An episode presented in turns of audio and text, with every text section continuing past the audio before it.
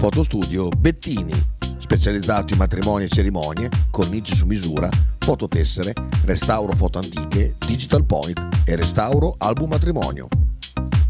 Fotostudio Bettini è a Bologna, via Zampieri 1, per info 051 36 69 51. L'intero palinsesto di Radio 1909 è gentilmente offerto da La Fotocromo Emiliana, via Sardegna 30, Osteria Grande, Bologna. Ototò Web, web design e sviluppo applicazioni iOS e Android a Bologna. Creazione di siti internet per blog, siti vetrina ed e-commerce, applicazioni native e cross-platform. Contattaci sul sito www.ototoweb.com per un preventivo gratuito. Ototò Web, programmazione su misura per ogni tuo progetto.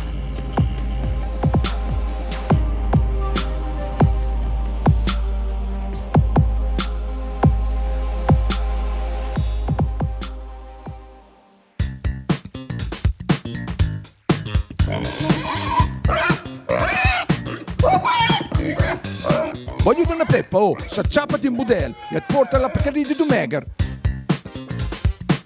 La Pccarì di Dumegar, macelleria, formaggeria, salumeria di produzione propria senza conservanti. E la trovate in via Idice 155 a Monterezio. Per info e prenotazioni 051 92 9919. La Pccarì di Dumegar.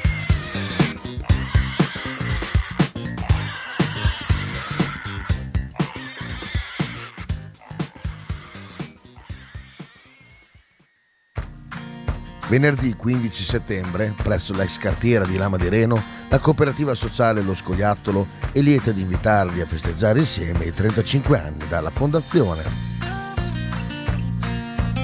Dalle 17.30 stand beer e food truck, lemon bar drink, area bimbi e tanta musica con un ospite speciale, il grande, unico, inimitabile Cisco. Per il programma completo metti like e segui la pagina Cultura Eventi Lo Scoiattolo.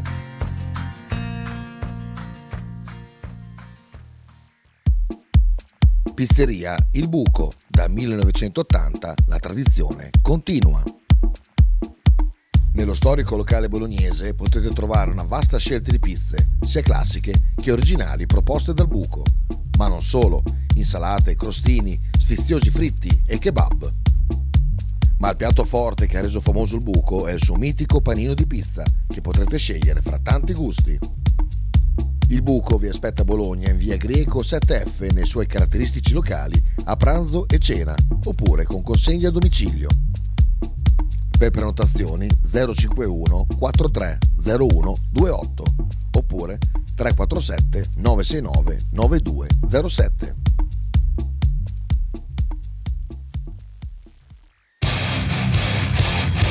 Stai ascoltando Radio 1909. In direzione ostinata e contraria.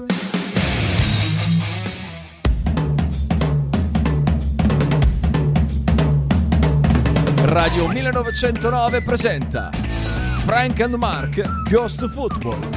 Conducono in studio Francesco Loretti e Marco Francia.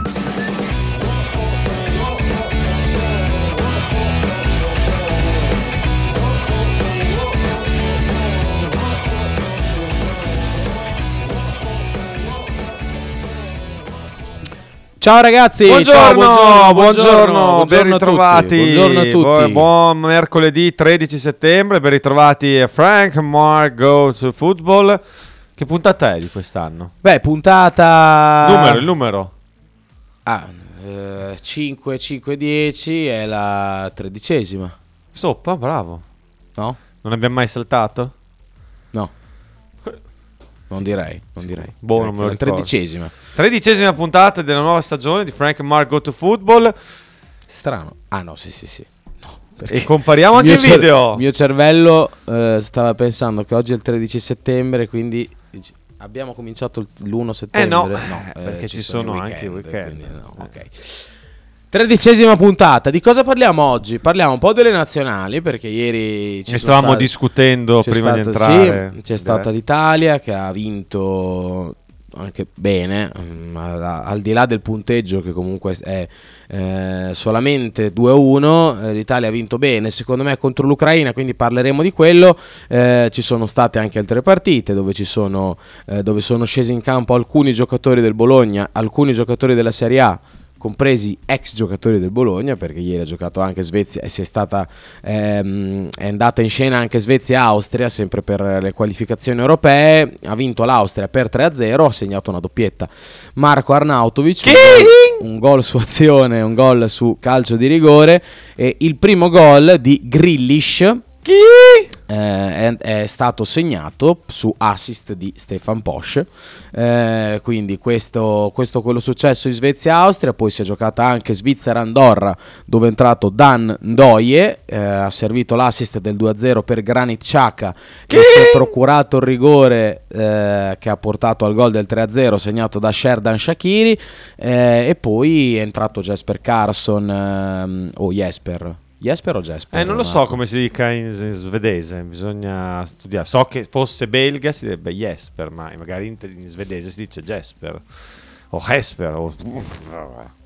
Comunque è entrato anche lui durante Svezia-Austria. Adesso provo a ricordarmi anche di altre entrate, però direi che sono finite qua le presenze dei... Ah no, beh, ovviamente c'è quella più importante, che è quella di Riccardo Orsolini con l'Italia, che è entrato per gli ultimi minuti nella partita tra Italia e Ucraina. Che partita è stata? Tu, Marco? No, io non ho visto niente perché ero impegnato nell'asta del fantacalcio. Avevi un'asta, quindi vabbè, allora l'unica di questa stagione, a meno che sembrerebbe non si facesse sto cacchio di fantacalcio. Sembrerebbe. Io non ci faccio, perché qua c'è da gente che entra e esce dalle chat, che si incazza per niente, che sembrerebbe che la piglia male, che sembrerebbe cosa? No, è bello però così, sai? Cosa? Faccio un po'. Sì, è bello quando ci scambiamo, fai il cambio. Beh, bravo regista. Solo che se io poi dico solo due parole e poi cominci subito tu a parlare, diventa difficile, giusto? Sì. Vedi, tipo adesso perché ecco, sono io, ma poi magari c'è di nuovo. Invece questa inquadratura permette anche di vedere il numero per SMS, WhatsApp, per chiamarci in diretta. E adesso lo diamo subito, perché potete interagire con noi tramite il 347 866 15 42, se proprio ci tenete, non è obbligatorio, e 051 02 664 90, invece per le telefonate. Potete anche interagire con noi, come ha appena fatto Michael, dalla diretta YouTube o anche dalla diretta Twitch, perché siamo anche in video sulle piattaforme. Mi raccomando, abbonatevi a Twitch, soprattutto se avete Prime, fate tutto quello che serve per fare l'abbonamento gratis a Radio 1909, e invece noi ci guadagniamo due soldi. Dà fastidio l'aria, ma è caldissimo, però forse si apri un po' la porta, va bene? Cos'è quella faccia lì? Devi già tornare in bagno.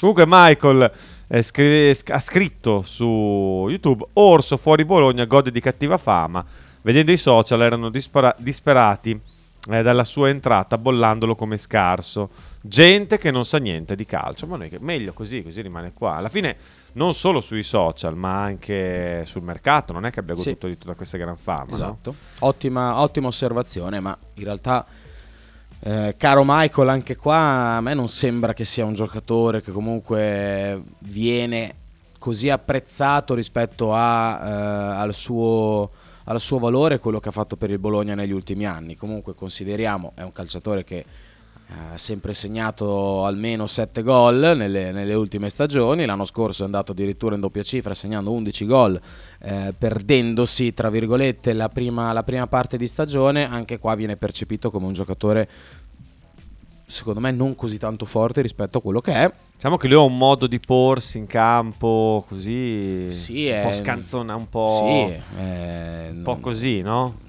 Non è sicuramente un mostro tattico, però È il suo bello. Però è un giocatore che a me piace tanto. Vabbè, ma qua chi mi ascolta lo sa benissimo. Chi conosce lo sa. Sì, non per me Orsolini. Per me Orsolini è un giocatore imprevedibile, ha un ottimo tiro in porta, poi ne parlavamo l'altro giorno, anche questa qualità che durante la partita lui può sempre succedere qualcosa, non si lascia buttare giù da niente, perché è un giocatore che pensa sempre alla giocata successiva piuttosto che alla giocata precedente, e quindi questa secondo me è un'ottima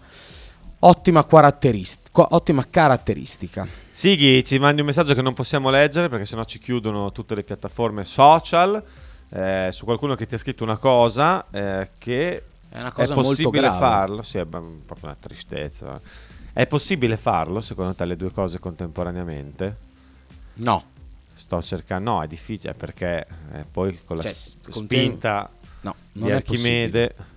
Cioè si può fare prima una cosa, poi l'altra, anche se la cosa ma te la devono, anche se la prima è già, cioè devi sopravvivere alla prima. Ma no, che è molto difficile, insomma, cioè, qualcuno ti salva, a quel punto ti cacci e fai la seconda. Però no, è impossibile. Bisogna impegnarsi molto e non ne vale la pena, sì, quindi non provarci neanche, anche secondo me. Non tentare. Sull'Italia però, dato che sì, parliamo un po' io non ho visto veramente nulla. È entrato anche Orsolini, è stata una bella serata perché comunque l'Italia adesso gode di una buona classifica. La partita da ieri era assolutamente da vincere. L'Italia si poteva permettere anche questo piccolo lusso di pareggiare, però insomma, sì, era meglio vincere sicuro. La metto in un'altra chiave. Se pareggiava non era finita, cioè non eravamo tagliati fuori, ecco, in quel senso lì. Comunque vincere sicuramente è una cosa che ha aiutato. Adesso l'Italia ha pari punti contro l'Ucraina a 7 con una partita in meno, quindi questo sicuramente molto importante. La partita ieri è stata giocata molto bene, l'ha detto anche Luciano Spalletti in conferenza stampa dopo nell'intervista post partita, bene per larghi tratti.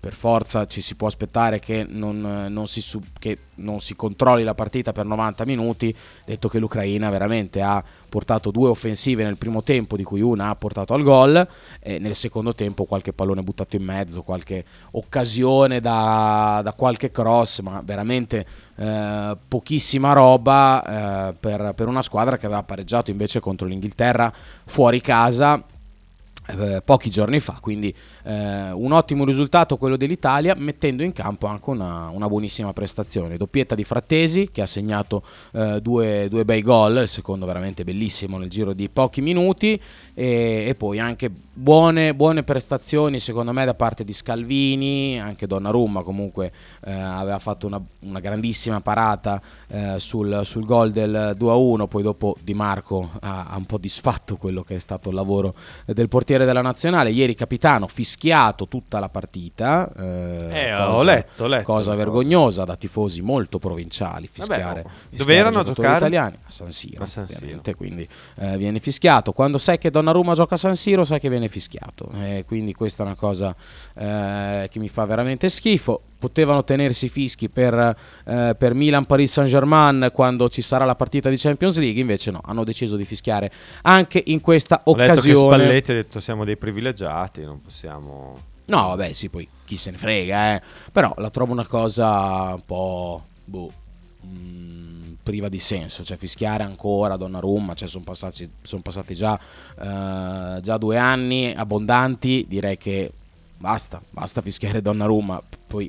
giocatore della nazionale, è il capitano anche, la trovo una cosa un po' fuori dal contesto, non la vedo una cosa molto sensata. Comunque a parte la parentesi dei fischi, una buona Italia, una squadra comunque che è scesa in campo con l'idea di vincere, con la voglia di vincere, questo si è visto dal primo minuto fino all'ultimo, questa è una cosa importante. Poi una squadra molto tecnica perché tanti brevi linei, anche in attacco Spalletti ha deciso di giocare con Raspadori piuttosto che Immobile, ha giocato Zaniolo quindi sulla fascia di destra, buone le partite dei due attaccanti esterni, ovvero Zaccagni e Zaniolo, buona anche la prova di Raspadori, magari non troppo pungente sotto porta, però sempre preciso negli appoggi, anche nei movimenti. Per me un giocatore formidabile, Giacomo Raspadori.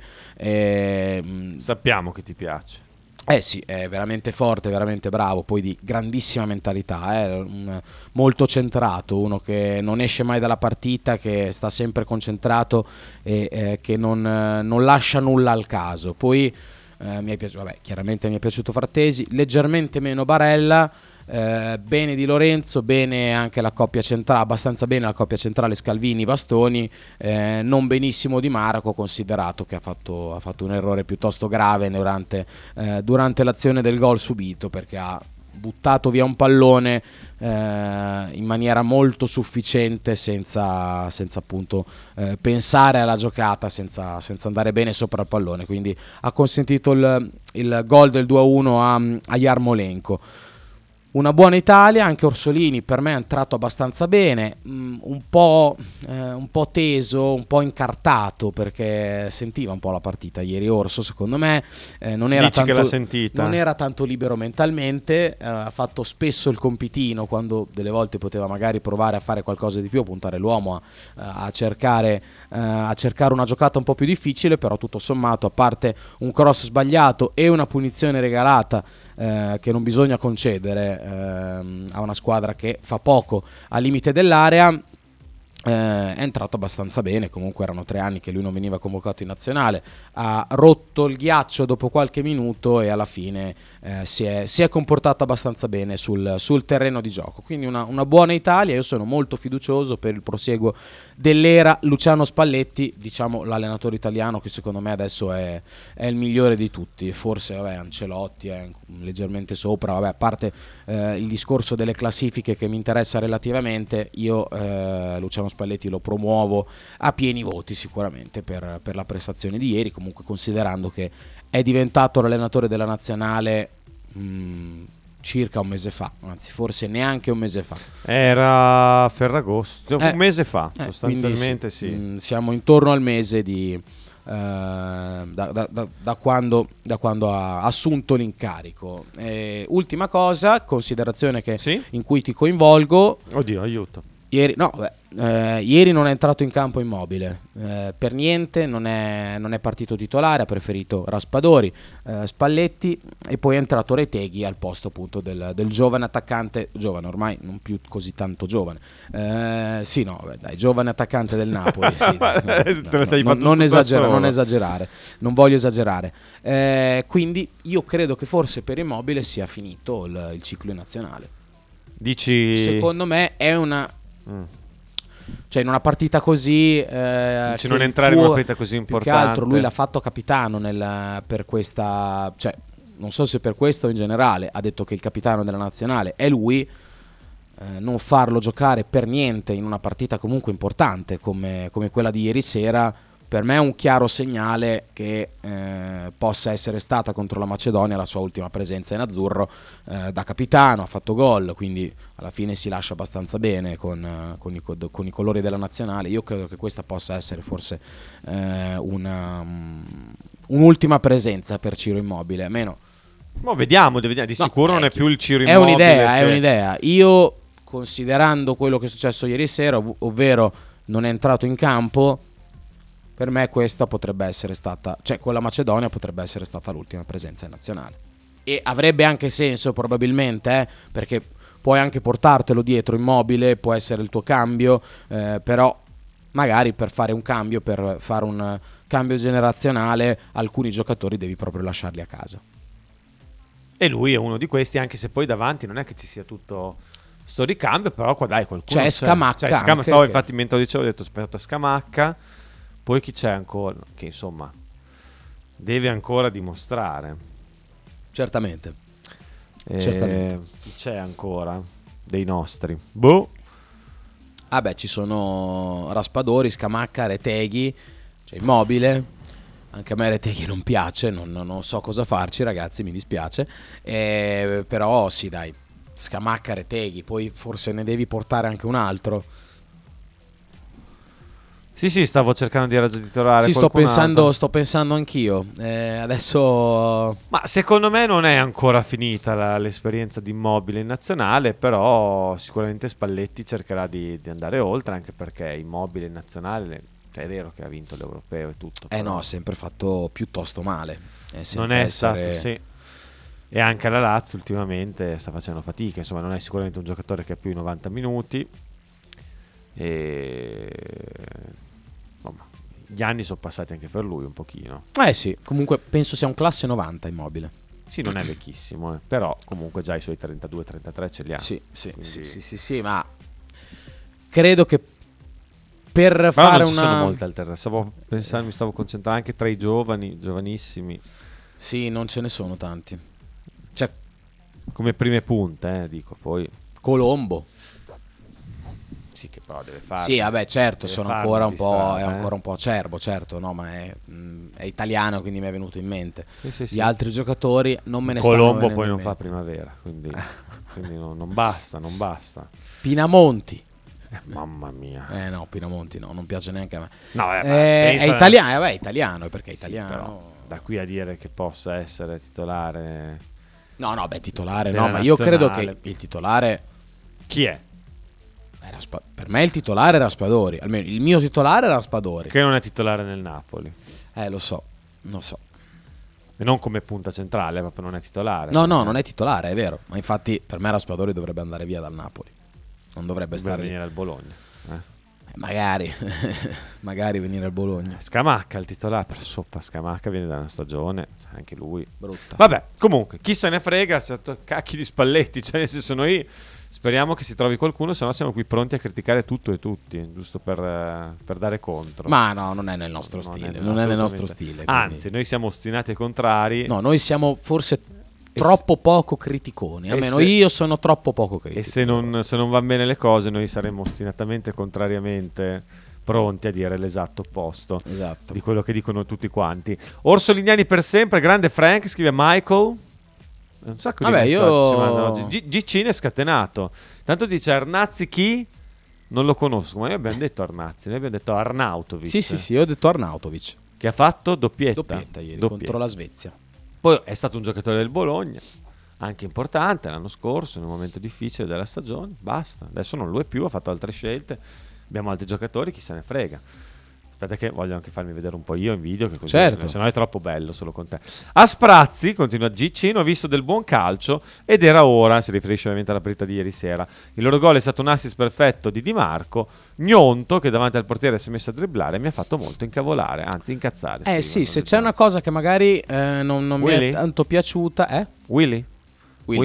È stata questa troppi tocchi in area, cioè sembrato un po' il Bologna ogni tanto, cioè è sembrata la nazionale essere un po'. Qua c'è un po' di polemica sul gioco del Bologna. Come il Bologna, che è una squadra che cerca sempre la conclusione migliore, che in tante situazioni non conclude verso la porta, aspetta e alla fine viene recuperato. Comunque ieri Gnonto ha avuto un'occasione clamorosa, non tirava mai, è rientrato e alla fine si è fatto turbare il pallone, come anche nell'occasione della traversa dell'Italia colpita da Locatelli. Arriva un pallone succosissimo per Biraghi sul suo mancino di prima, è anche abbastanza vicino alla porta, decide di non calciare, tentenna e allarga ancora la palla per creare un'occasione migliore. Ecco, secondo me in alcune situazioni bisogna tirare in porta e basta Immobile, basta che passa tutta la partita a buttarsi al minimo tocco. Bellissimo, i miei figli sono innamorati della sua reazione in un gol non mi ricordo contro chi fosse agli europei, che era per terra, era contro il Belgio, sì. Si rotolava per terra, poi fa gol, si alza subito per festeggiare, numero uno, poi buttarsi al minimo tocco, protestare, stoppare i palloni allungandosi di 10 metri uguale alla Lazio, ma lì butta dentro anche starnutendo. I tifosi milanisti sono tra i peggiori sia sui social che sugli spalti, anche se nessuno batte gli scolorati. Vabbè, queste sono considerazioni personali. E su Immobile, sei un po' esagerato. Ho detto che ha un po' il vizio di accentuare ogni contatto che subisce. Poi abbiamo il cinghiale che si fa sentire così. Cinghiale, che lo, guarda quante pause ci sono. Sono le pause del cinghiale. Ciao ragazzi, buongiorno, vi ascolto. Eccolo. Sto andando in quel di Teramo, tanto per cambiare questa mattina. Buon viaggio. E niente. Gnonto. Io volevo solo sapere perché Orsolini continua a fare quei gesti atletici non richiesti. Quali? Chiamasi tuffi. Vabbè. Siete dei grandi. È un po'. Perché ieri è entrato, è vero, ieri c'è stata un'occasione in cui lui poteva segnare, non è stato fischiato un rigore, cioè ci poteva essere un potenziale rigore. Secondo me c'era, perché il pallone chi l'ha buttato giù non l'ha mai preso, secondo me. Poi ho visto solo un replay, però sì, è un giocatore orso che tende un po' a fare vedere un po', a ingigantire un po' il contatto, esatto. Sì, anche quando il contatto di solito c'è, non è proprio un simulatore che si butta senza contatto. Se c'è un minimo contatto, esatto, lo esaspera. Esatto, non è uno che si butta se non c'è il contatto, è uno che accentua un po' quando c'è un contatto. Fabio, con la solita proverbiale calma che lo contraddistingue, scrive: Frank, per Giuda, siamo in 9, fai qualcosa! Mi piace molto quando interpreti così, i messaggi degli ascoltatori. Non lo leggi così? Faremo qualcosa, lo troveremo, siamo in 9, è martedì, dai, lo troveremo. Frattesi mostruoso, scrive: fai qualcosa anche tu, Fabio, in questa ora. Scrive Sighi: al netto dei gol, non vederlo giocare nell'Inter titolare è quasi una bestemmia. Ma credo sia una cosa solamente legata alle gerarchie iniziali, perché credo che non possa stare in panchina Frattesi per Mkhitaryan, che comunque è un grandissimo giocatore, però Frattesi in questo momento è un giocatore per me superiore a Mkhitaryan. Ma l'Inter poi ha tante opzioni, ha tantissime tante partite opzioni da fare, tantissime opzioni, alla fine ruotano tutti.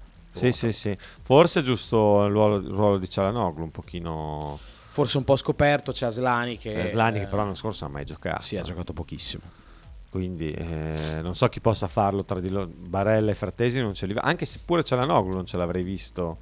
Forse è stata una cosa fatta l'anno scorso in emergenza, perché mancava Brozovic, Aslani appunto non faceva giocare manco morto. Esatto. Alla fine si è trovato un bel medianone, sì, con caratteristiche particolari. Però insomma, penso che giocherà comunque Frattesi, e non poco. Sì, no, giocherà quest'anno. Cosa vedono in Gnonto? Perché io lo trovo un giocatore modesto. Sempre Sighi scrive: lo devo ancora capire, anche se l'ho visto ormai tante volte, e devo ancora capire Gnonto, che sicuramente è bravo nell'1 contro 1, ha ottimo primo passo e ancora giovane. Spesso ti punta, è un 2003. Spesso ti punta e ti salta. Però sì, anch'io devo ancora un po' decifrarlo Gnonto. È ancora lì, è un po' ancora nel limbo, secondo me.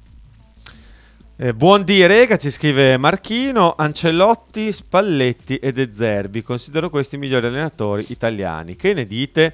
Adesso ti faccio rispondere, Frank. Oltre alla poca cattiveria sotto porta, mi siano sembrati un po' ballerini in mezzo al campo in certe occasioni, prese alcune ripartenze che si potevano fermare anche con 2 stecche. Sì, è vero. Quest'ultima considerazione è corretta, secondo me. E non mi è piaciuto tanto Locatelli, infatti da migliorare un po'.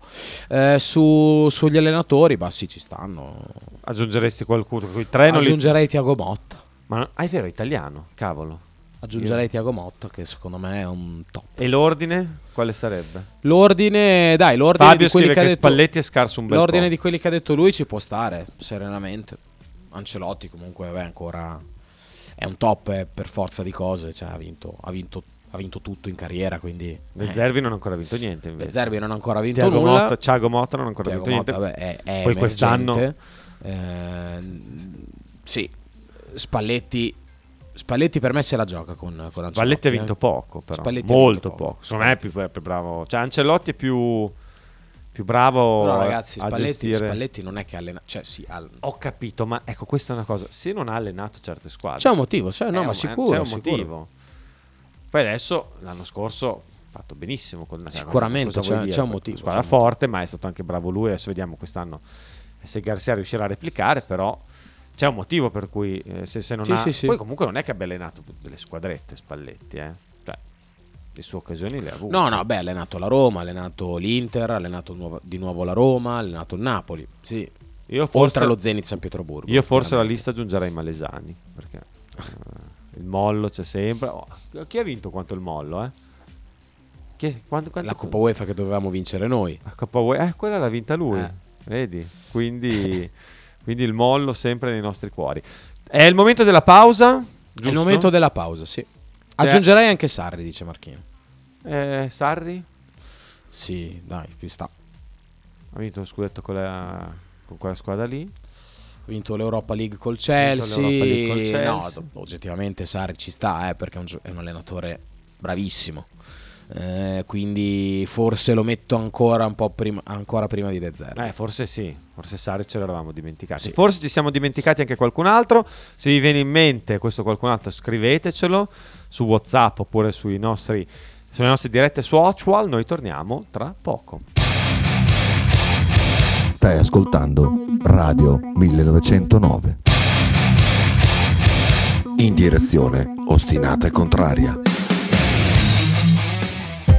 Radio 1909 Spot. Volevo dire, Atalanta-Juve di ieri è una partita finta. Cioè, Allegri è un culo rotto mai visto. Adesso, no, bisogna dirlo. Io ne ho guardate 7-8. Sì. Ne ho guardate 7-8 di partite. Il copione è lo stesso. Into the Wild, tutti i lunedì alle 18 su Radio 1909. Fotostudio Bettini, specializzato in matrimoni e cerimonie, cornici su misura, fototessere, restauro foto antiche, digital point e restauro album matrimonio. Fotostudio Bettini è a Bologna, via Zampieri 1, per info 051 36 69 51. Radio 1909 ringrazia la famiglia Paladini e la Fotocromo Emiliana, insieme a noi dal 2019. Tradizione, semplicità e armonia è tutto quello che troverai alla Fursena Cineina. In un locale accogliente e allegro potrai gustare piatti della tipica cucina bolognese, primi con pasta fresca fatta in casa, tigelle, crescentine, carne alla griglia e tanto altro, oppure per un aperitivo fra amici. Cristian e Tania ti aspettano alla Fursena Cineina in via Terremare 2/A ad Anzola Emilia. Per info e prenotazioni 051 73 67 59.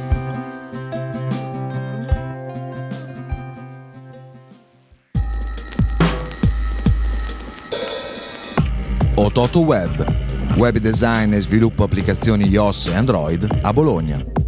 Creazione di siti internet per blog, siti vetrina ed e-commerce, applicazioni native e cross-platform. Contattaci sul sito www.ototoweb.com per un preventivo gratuito. Ototò Web, programmazione su misura per ogni tuo progetto.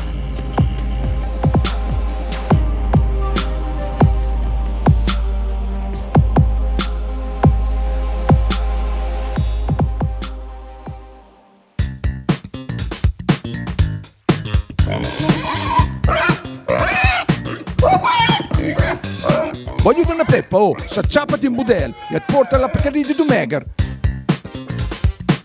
La Pccarì di Dumegar, macelleria, formaggeria, salumeria di produzione propria senza conservanti. E la trovate in via Idice 155 a Monterezio. Per info e prenotazioni 051 92 9919. La Pccarì di Dumegar.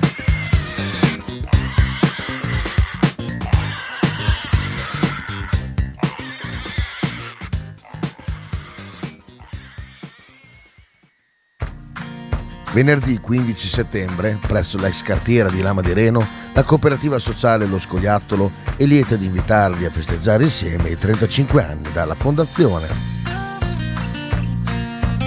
Dalle 17.30 stand beer e food truck, lemon bar drink, area bimbi e tanta tanta musica con un ospite speciale, il grande, unico, inimitabile Cisco.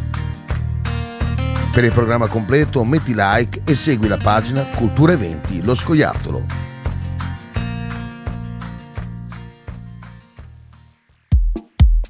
Pizzeria Il Buco, da 1980 la tradizione continua.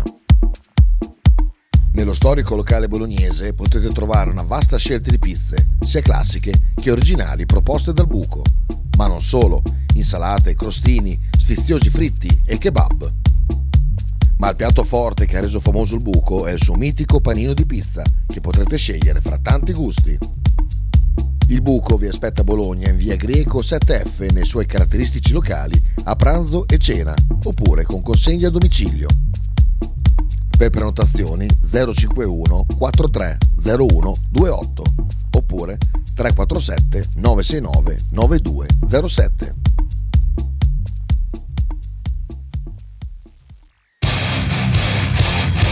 Stai ascoltando Radio 1909.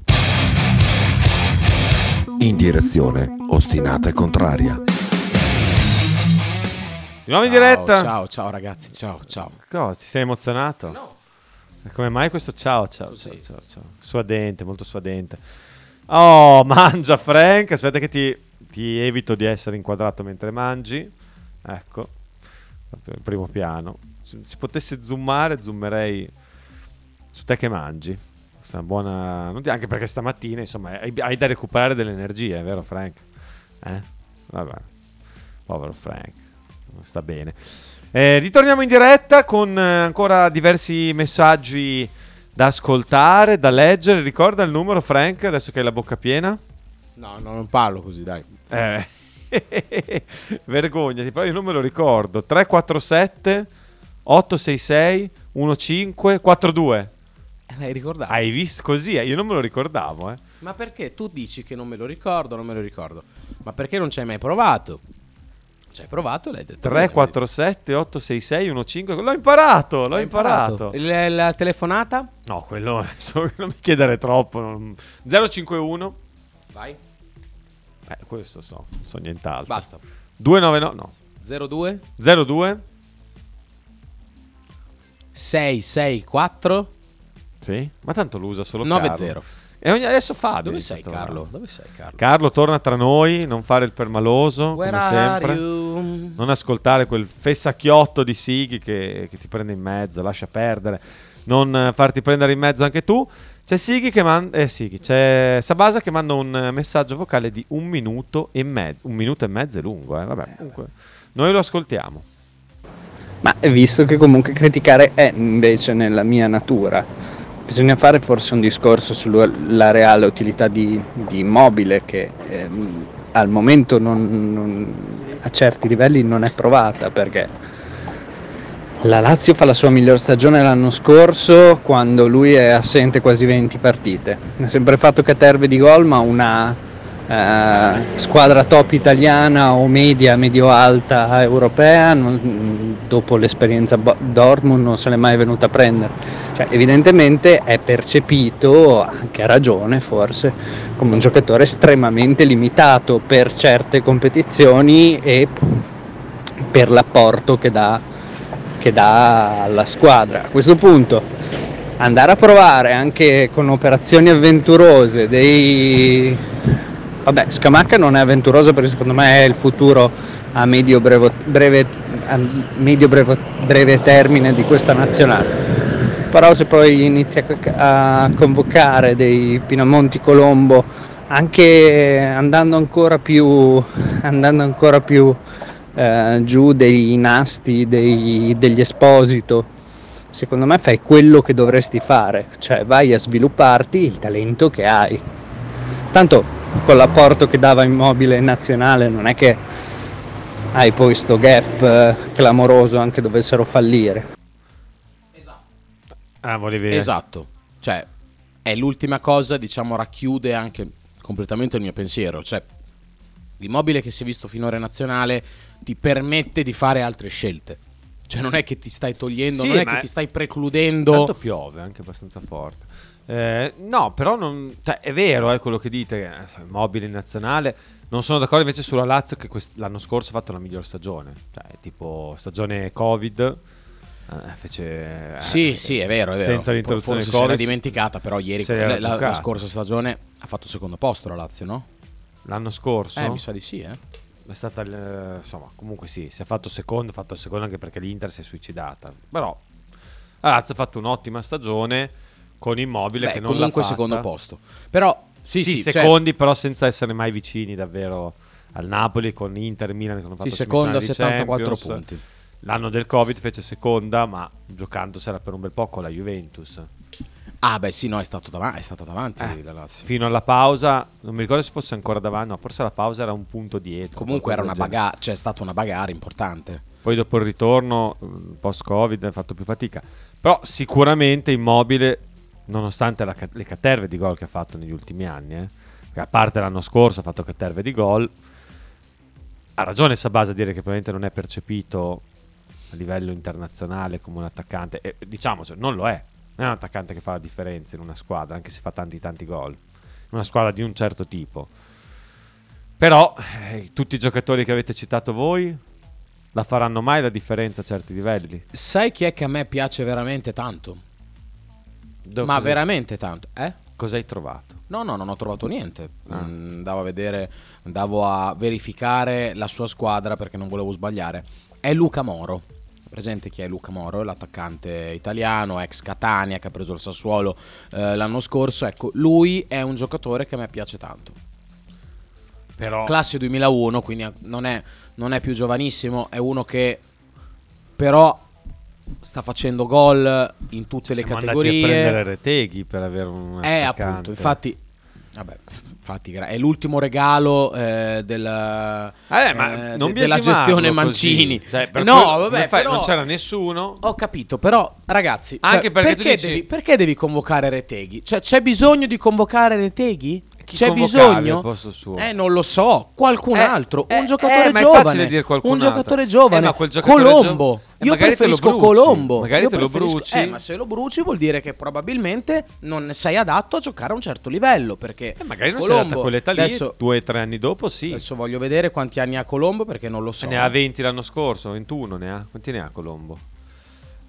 Allora, forse 29. No, è un 2002. Quindi ha 21 anni. Avevo detto bene.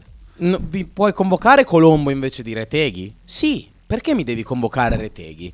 È argentino, perché mi devi convocare Retegui? Perché parla come... Basta convocare giocatori che giocano in Argentina, che non fanno...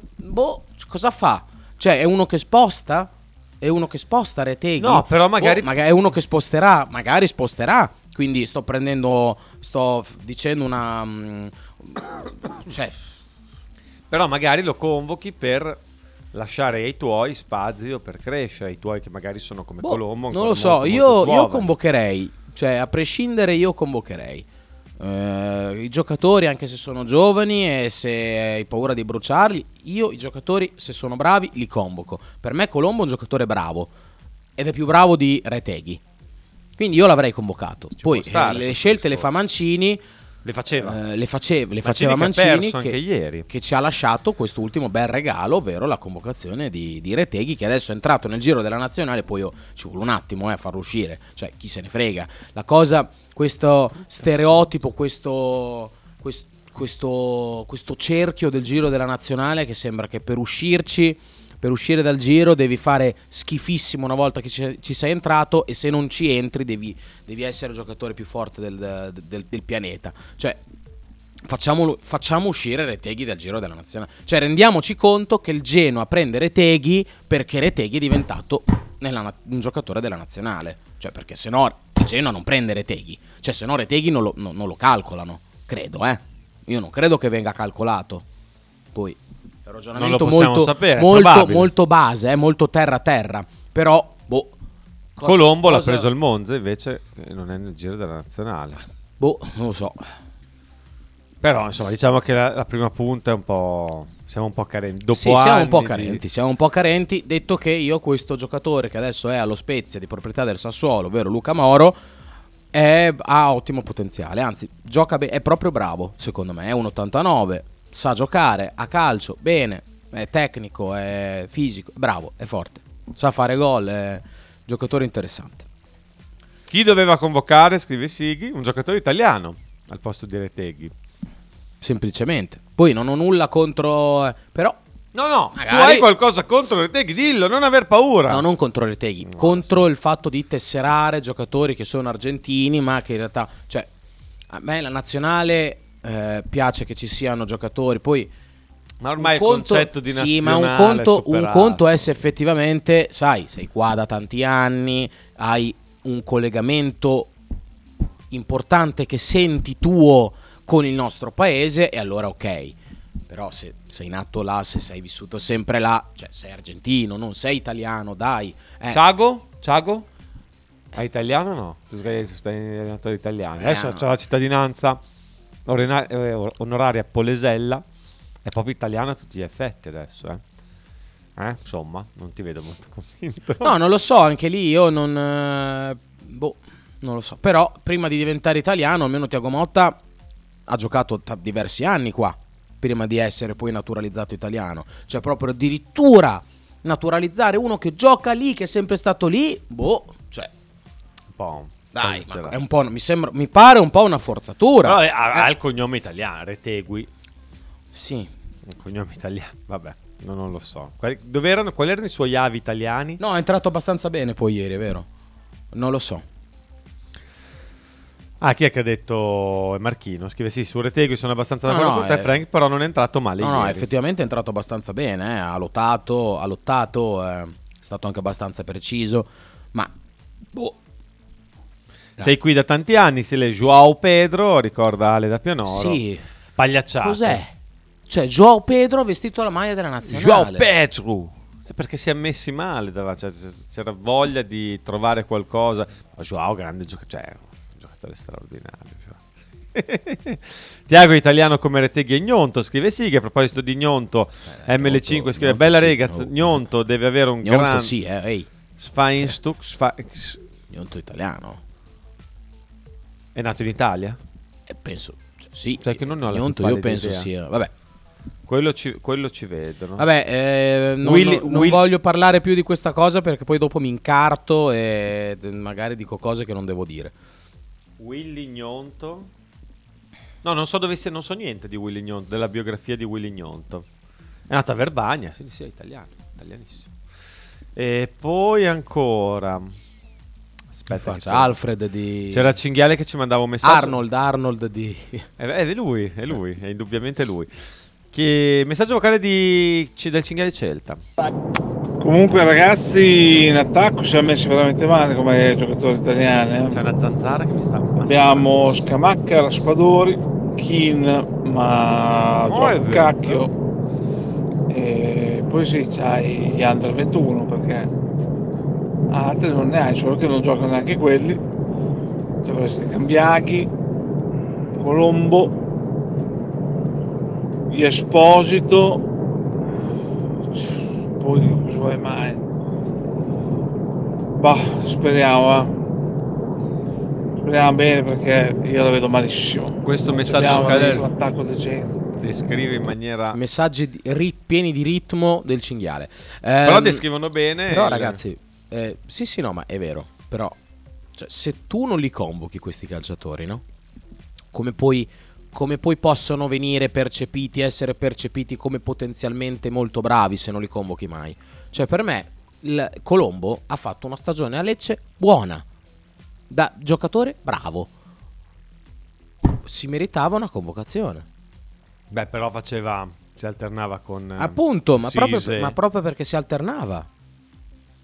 Ha fatto i suoi gol, è stato decisivo anche nelle ultime partite. Io sinceramente non capisco questa voglia sempre di convocare questi giocatori dall'estero. Cioè almeno fosse venuto nel nostro paese a giocare, fosse qua, ha fatto le giovanili, è venuto qua giovane. No, neanche, cioè ha giocato sempre in Argentina, lo convochi un giocatore che ha sempre giocato in Argentina. Ma ragazzi, perché? Perché?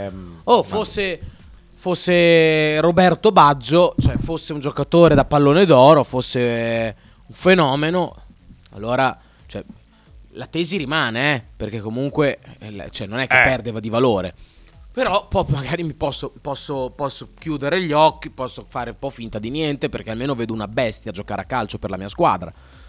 Però ma in realtà no, chi se ne frega, è uguale, no. Moise Kean molto bene. Sconfesso il mio pensiero. In nazionale, insomma, quando è stato chiamato dell'Under 21. Sì, non ha dimostrato un grande attaccamento, sì. ai colori azzurri. Anche lui, se trovasse continuità, per me lui è un giocatore molto forte. Se trovasse una situazione anche adatta a lui, trovasse qualcuno disposto a offrirgli il proprio cervello, magari, o una parte. Beh, dai, insomma, è un giocatore un po' così, dai.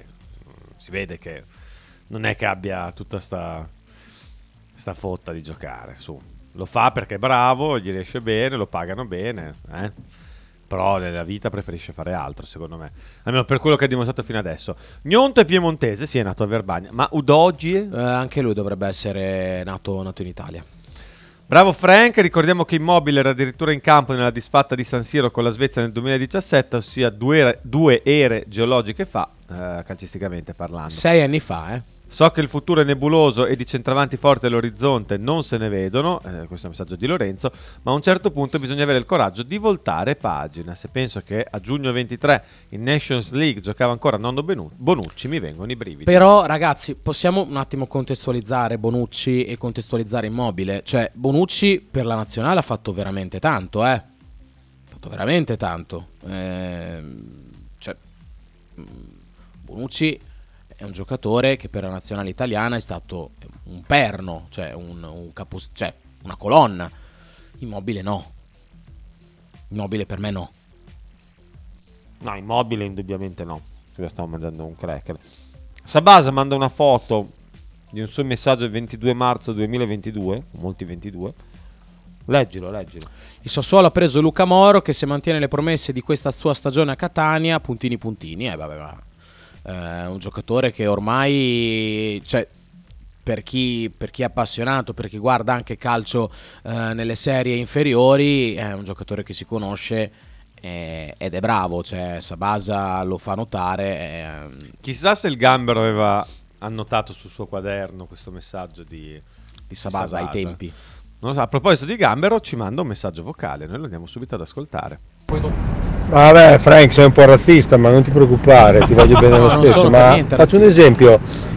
Udogie, che è italianissimo, credo che addirittura sia nato qua, l'ha convocato Spallettone. Io non sono per niente razzista, cioè la mia è una è un'opinione. Se Gambero ha avuto questa impressione è giusto che la... No, beh sì certo, però è anche giusto che io lo contraddica, sì. Perché il giocatore, cioè per me non... Lo so, tu hai tanti amici col colore della pelle diverso da tuo, ma no, si dice sempre così. Se mi no, sì, si dice sempre così, però a parte noi non siamo affatto. No, per niente. Artisti, proprio per niente. No. È 1,88 Udogie. Non l'avrei mai detto neanche io che era così alto. Mamma mia. Comunque sì, lui è nato a Verona. In un ambiente sicuramente favorevole alla sua integrazione. Vabbè, mi dissocio da quello che ho appena detto, però dai, diciamo che Verona non è proprio la città più... Sì, non è la città proprio più aperta, sì, esatto. Da questo in questi punto termini. Di vista. Però, ripeto, anche loro fanno poi il cacchio che vogliono, non voglio addentrarmi in polemiche tra me e il sottoscritto che possono, a proposito di Verona, che possano renderci in qualche modo... era di Vicenza, Noaro, non era di Verona. Mi sono sbagliato. Nella scelta del CT non si dovrebbe valutare anche il materiale umano che si ha a disposizione, scrive Max da Como. Con i giocatori che abbiamo sarei andato diretto su Thiago, facendogli fare il doppio incarico come Scariolo. Adesso non ho capito. Cioè lui dice dovresti, prima di scegliere il CT dovresti valutare anche che tipologia di giocatori hai, sì, però... sia dal punto di vista tecnico che dal punto di vista quello l'ho capito, ma non ho capito perché dice Thiago piuttosto che Spalletti, perché Thiago magari fa giocare, gli dà un'impronta, valorizza i giovani. Beh, non lo so, io sto cercando anche di interpretare anche Spallettone, anche mi secondo me che... Spallettone mi sembra uno che non ha poi tanta paura di fare scelte, esatto. No, non è che non gliene frega niente, nulla. C'è da mettere in campo un quindicenne, lo mette in campo, c'è da tenere giù Immobile tutta la partita, lo tiene giù. Come è andata? Non l'ho detto a caso. Certo. João Pedro rispetto a Retegui è Ronaldo il fenomeno. João Pedro è Ronaldo il fenomeno. Penso anch'io questa cosa qua. Rispetto a chiunque. Sighi. Chiedo scusa per Gnonto, pensavo non fosse stato uno dei tanti naturalizzati. Se è nato in Italia, italiano. Però vi rendete conto che abbiamo naturalizzato Retegui e non Palacio? C'è un fenomeno, potevamo naturalizzarlo e abbiamo preso Retegui. Bravo! Retegui! Ma porca miseria, numero uno. Mancini è il numero uno. No, Palacio non si poteva perché sì. Palacio aveva già giocato. No, se volevi potevi, dovevi trovare il modo. Vabbè, importi. Non parliamo di niente. Guarda il fastidio, guarda il fastidio. Aveva scritto anche Nick, tra l'altro un bel messaggio. Perché Frank che i blink, io sai che non me ne sono accorto. Aveva colto, ma perché non l'ho detto proprio due parole. Lui si vede che è grande addormentato. Fan. È grande fan. Scusate, io sono grande fan, miei idoli. Scusate, mi sono espresso. Io, normale. Scusate, mi sono espresso male, ma Udogie perché non viene convocato? Non lo so, ce n'è di concorrenza a sinistra, mi sembra. Adesso mi manca. Beh, con Ellis Line non è che poi ci sia tutta questa concorrenza. Poi sinistra, chiamiamola sinistra, se vogliamo ancora. Ma è molto meglio Destiny. No, però Udogie è fortissimo e credo che verrà convocato da Spalletti, anche perché sta giocando col Tottenham e sta giocando anche bene. Gioca proprio terzino al Tottenham, no? Non gioca quinto di centrocampo. Io ho visto una partita quest'anno del Tottenham, lui faceva il terzino, cioè l'esterno di Vado a verificare. Di sinistra. A me piacciucchiava l'Udinese un pochino più avanti, però se poi riesce a fare anche il quarto di difesa. Ah, si è fatto male. Ecco perché non è stato convocato. No, in realtà no. No, non lo so. Io ho visto solo una partita, cos'era, la seconda di campionato del No, sta già bene. Gioca a sinistra. Però gioca basso a sinistra. Basso a sinistra, sì. Vero? Gioca a 4 il Tottenham. Sì, Tottenham. Tra l'altro avevo preso una partita in cui dall'altra parte, sai chi c'era? Chi c'era? Sulla fascia sinistra opposta? No, col Bournemouth. Non lo so. Miloš Kerkez. Ah, Kerkez! Grande Kerkez! Che grande giocatore Kerkez. Alla fine potevamo prenderlo Kerkez, visto quelli che abbiamo preso. Non è che fosse tanto fuori portata, solo che non c'era proprio il margine economico in quel momento del mercato per prendere Kerkez, che sarebbe stato molto molto bello. Da quando hanno provato a copiare la struttura tedesca con i centri tecnici federali non ci siamo qualificati per 2 mondiali di seguito e non c'è più Vivaio, Marco Vivaio. Lucarelli ha fatto ieri una dichiarazione molto interessante. Cosa ha detto Lucarelli? Non lo so. Non lo so nemmeno io. In Italia si considerano giovani 2002-2003, quando in Spagna fanno giocare 2007-2008. Se è questa, beh sì, certo. Beh, oddio, fanno giocare di più i giovani, poi 2007-2008,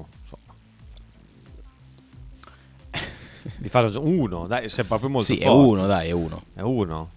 Però sì, questo è vero. Beh, una cosa che fanno anche in Germania. Ma più che giovani da un punto di vista anagrafico, io personalmente intendo giovani da un punto di vista calcistico, sì. Cioè che hanno veramente dimostrato poco ancora. Poi è vero che questo è un problema anche dei club, che per far giocare un giocatore giovane campa a cavallo, cioè alla fine al netto dei fischi di ieri Donnarumma so quanti l'avrebbero messo in campo ai tempi, lo mise Mihajlović, Sinic, che era uno che non aveva, anche lui non aveva pregi, difetti, per amor di Dio. Però era uno che non aveva paura di mettere in campo. Sì, gli piaceva un giocatore, lo metteva. Cioè, non guardava assolutamente l'età, poi magari nella gestione. Però, sì, noi non abbiamo la tendenza a mettere dei giovani con grande... Lo facciamo con grande parsimonia. Sì, sì. Noi i giovani li teniamo sempre nella bambagia.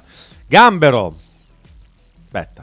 Sì, un po' razzista, però sei anche antisportivo, perché dici... Se è un fenomeno lo capisco, allora no, cioè anche subito. Se è un fenomeno non dovresti capirlo, cioè se è sbagliato secondo te il concetto, ce l'ha con te. È sbagliato a prescindere, non che se è un fenomeno, allora lo prendo. Vabbè, anche se è un po' anche antisportivo, ma ti voglio bene lo stesso. Quindi, io mi sono sconfessato subito, poi ho detto no, guarda, non me ne frega niente, anche se è forte, non mi interessa, l'ho detto subito. Masca! Ma basta con sto palazzo che ci ha rotto la minchia! No, mi dissocio. No, grande Rodrigo, numero 1. Mi dissocio anch'io, numero 1, Rodrigo. Leggilo tu questo messaggio di Lorenzo. Ma Bonucci era panchinaro alla Juve da un anno. Puoi far giocare in nazionale un quasi quarantenne che non calca il campo e vive da separato in casa col suo club? Sono tutte scelte da allenatore alla frutta, e infatti Mancini lo era. Su Immobile sei stato un po' ingeneroso a mio parere, un giocatore che per 6 anni è titolare fisso della nazionale, non può non essere definito una colonna, inadeguato ma comunque una colonna, mia opinione naturalmente. Hai ragione, guarda, forse sono stato un po' ingeneroso. Per il giocatore non ho mai nutrito una grande stima tecnica e quindi forse questo un po' il mio pensiero è condizionato da questo parere che ho nei suoi confronti. Però Lorenzo, tante volte è stato controproducente averlo in campo, in nazionale. Io lo ricordo anche all'Europeo lui gioca molto male tante partite, anche se è titolare lui le gioca male, quindi per me è un giocatore che ha pesato a livello negativo nella nostra nazionale. C'è stato sia nel 2017 contro la Svezia, c'è stato anche nel 2022, cioè nel 2021, nel 2022 comunque nelle qualificazioni mondiali, per il mondiale in Qatar. Vedere un giocatore che fa 60 gol a stagione con la Lazio, esagerando ovviamente, e in nazionale non fa mai gol, mi turba molto, non posso farci niente. Cioè, il suo habitat. Cioè, nella Lazio segni tantissimi gol, arrivi in nazionale dove i gol servono per andare per giocare una competizione, non li fai mai, perché non li fai mai, mi dai molto fastidio e quindi... Ma povero, no? No, mi dai fastidio. Perché deve per me fastidio? Mi dà fastidio. Poverino. Io Immobile non lo vorrei più vedere in nazionale, ma è già da tanti anni che non lo vorrei vedere. Quindi tu, la tua considerazione da cui è nato tutto questo, che secondo te Spalletti lo ha fatto fuori, era più una speranza forse che no? Allora, è una speranza, o quantomeno per me c'è sicuramente c'è una speranza, però la considerazione la faccio anche in base a quello che ho ascoltato e che ho visto. Se tu fai capitano un giocatore, lo potrai tenere tutto il tempo in panchina nella partita più importante? Boh, non lo so. Marchino, poi andiamo in pausa. Esprimo un mio concetto: finché nei settori giovanili non si pongono limiti agli stranieri non si risolve niente. Non vorrei dire una cagata, ma sì, ma anche se la dice non è un problema. Ma il Lecce ha vinto il campionato primavera con tutti stranieri. Non so aiutarti. Neanch'io so quanti stranieri, di sicuro ne aveva di stranieri il Lecce il campionato primavera, ma il senso del campionato primavera è molto cambiato rispetto agli anni scorsi. Cioè, Corvino so che lo vince perché punta a vincerlo perché ho vinto il campionato primavera, cioè lo fa più per una questione non di far crescere i giovani. Palmarès, dici? Sì, per dire è riuscito a vincere il campionato primavera con Lecce, no? Sì. Però, quanti giocatori vengono fuori dalle primavere? Poca roba, eh? Sì. E comunque in generale in Italia per far venire fuori dei giovani bisogna che le società vadano in difficoltà economica, cioè solo le società che sono in difficoltà economiche, noi puntiamo sui giovani, è la frase per dire non abbiamo un modo bello, non abbiamo un soldo per comprare giocatori già pronti e quindi noi puntiamo sui giovani. Non a caso una delle squadre che sta facendo giocare qualche giovane in più è la Juventus, che non ha tanti soldi per comprare chissà chi. Quest'anno a centrocampo è facile che giochino alternati Fagioli e Miretti, che Miretti l'ho preso al fantacalcio, lo so, me l'hai detto prima, come terzo centrocampista. Non mi piace proprio, neanche a me piace, però costava poco quindi l'ho preso.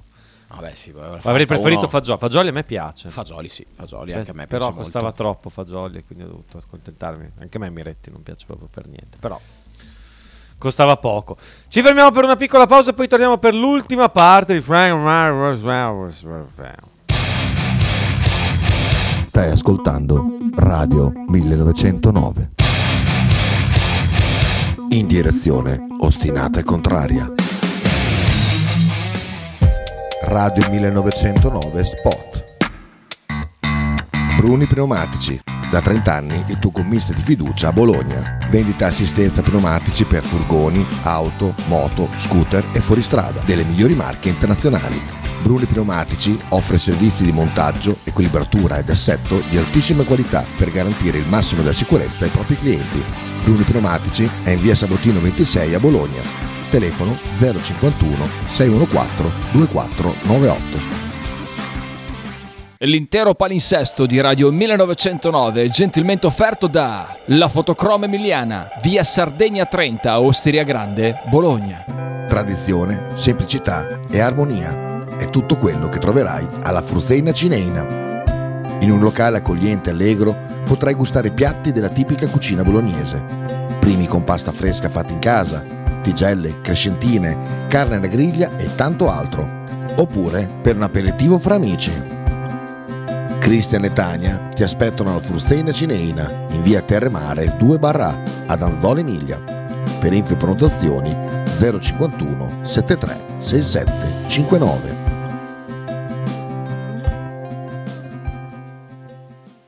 Logo T-shirt, abbigliamento personalizzato uomo, donna, bambino. Stampa digitale diretta, serigrafia, ricami e grafiche esclusive per il tuo brand. Logo T-shirt offre anche accessori, gadget, cappellini e tanto altro. Per info e ordini visita il sito logotshirt.it, partner ufficiale di Radio 1909.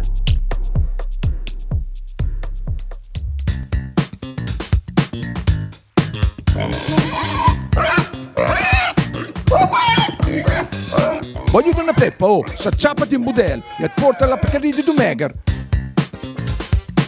La Pccarì di Dumegar, macelleria, formaggeria, salumeria di produzione propria senza conservanti. E la trovate in via Idice 155 a Monterezio.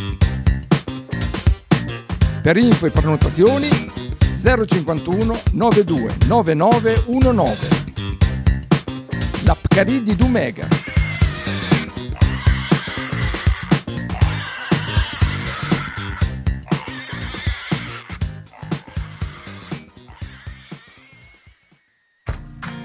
Venerdì 15 settembre, presso l'ex cartiera di Lama di Reno, la cooperativa sociale Lo Scoiattolo è lieta di invitarvi a festeggiare insieme i 35 anni dalla fondazione. Dalle 17.30 stand beer e food truck, lemon bar drink, area bimbi e tanta tanta musica con un ospite speciale, il grande, unico, inimitabile Cisco. Per il programma completo metti like e segui la pagina Cultura Eventi Lo Scoiattolo.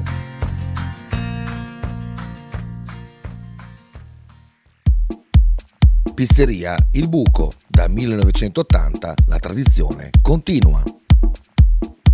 Nello storico locale bolognese potete trovare una vasta scelta di pizze, sia classiche che originali proposte dal Buco, ma non solo, insalate, crostini, sfiziosi fritti e kebab. Ma il piatto forte che ha reso famoso il Buco è il suo mitico panino di pizza, che potrete scegliere fra tanti gusti. Il Buco vi aspetta a Bologna in via Greco 7F nei suoi caratteristici locali a pranzo e cena, oppure con consegne a domicilio. Per prenotazioni 051 430128 oppure 347 969 9207.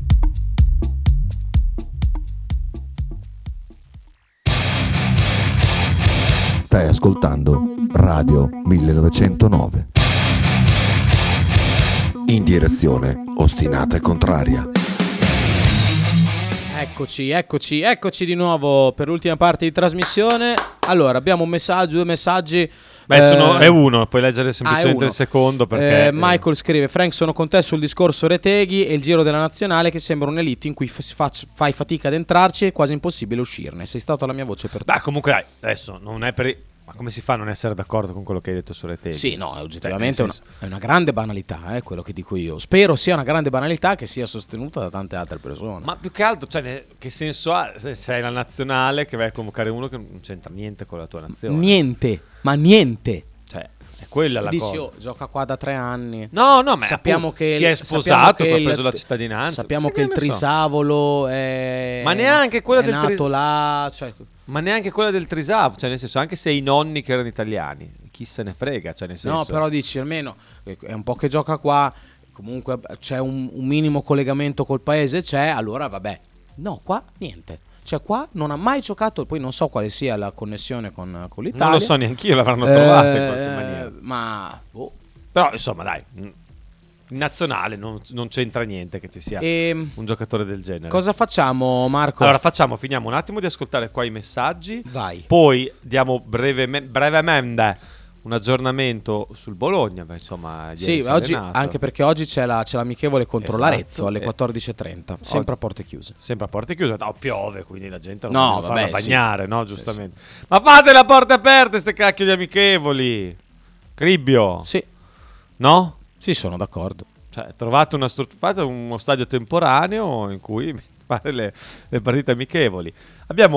Siamo un po' combattuti se farlo ascoltare o no, però alla fine noi diamo voce a tutti, ma un minuto e 25 secondi, quindi 85 secondi complessivi di messaggio vocale di Stefano Dall'Oli. Allora, buongiorno ragazzi, un ragionamento serio sui settori giovanili. I settori giovanili sono pieni di ragazzi stranieri perché i ragazzi stranieri hanno fame, hanno tanta fame. Capita già a categoria pulcini esordienti che le società sportive, quelle di un certo livello, vengano e si interessino al bambino. Ecco, da lì il bambino italiano scatta tutta un entourage, papà, nonno, zio, l'amico dello zio che è stato esperto di calcio dalla Tribuna Gold, tutta sta gente qua che dice che praticamente gli fa già da procuratore quando hanno 10 anni.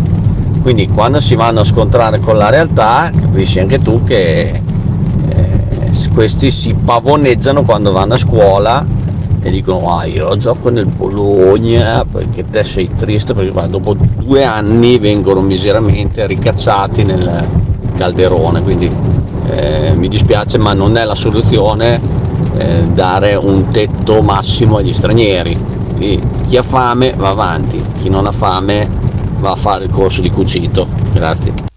Prego, Dallo. C'è il corso di cucito, poi lo possono fare anche quelli che hanno fame, perché non è che facciamo... Assolutamente sì. Io dico che però, secondo me, ha colto male il messaggio che voleva mandare Marchino. Cioè Marchino non dice che tra i bambini piccoli, 10 anni così, non debbano giocare, si dia troppo spazio agli stranieri. Secondo me quello che dice lui è che nell'ultima parte delle giovanili, primavera, vero, under 17, under 18, si comprano proprio dei giocatori dall'estero. Sì. E lui dice quello che è diverso, perché...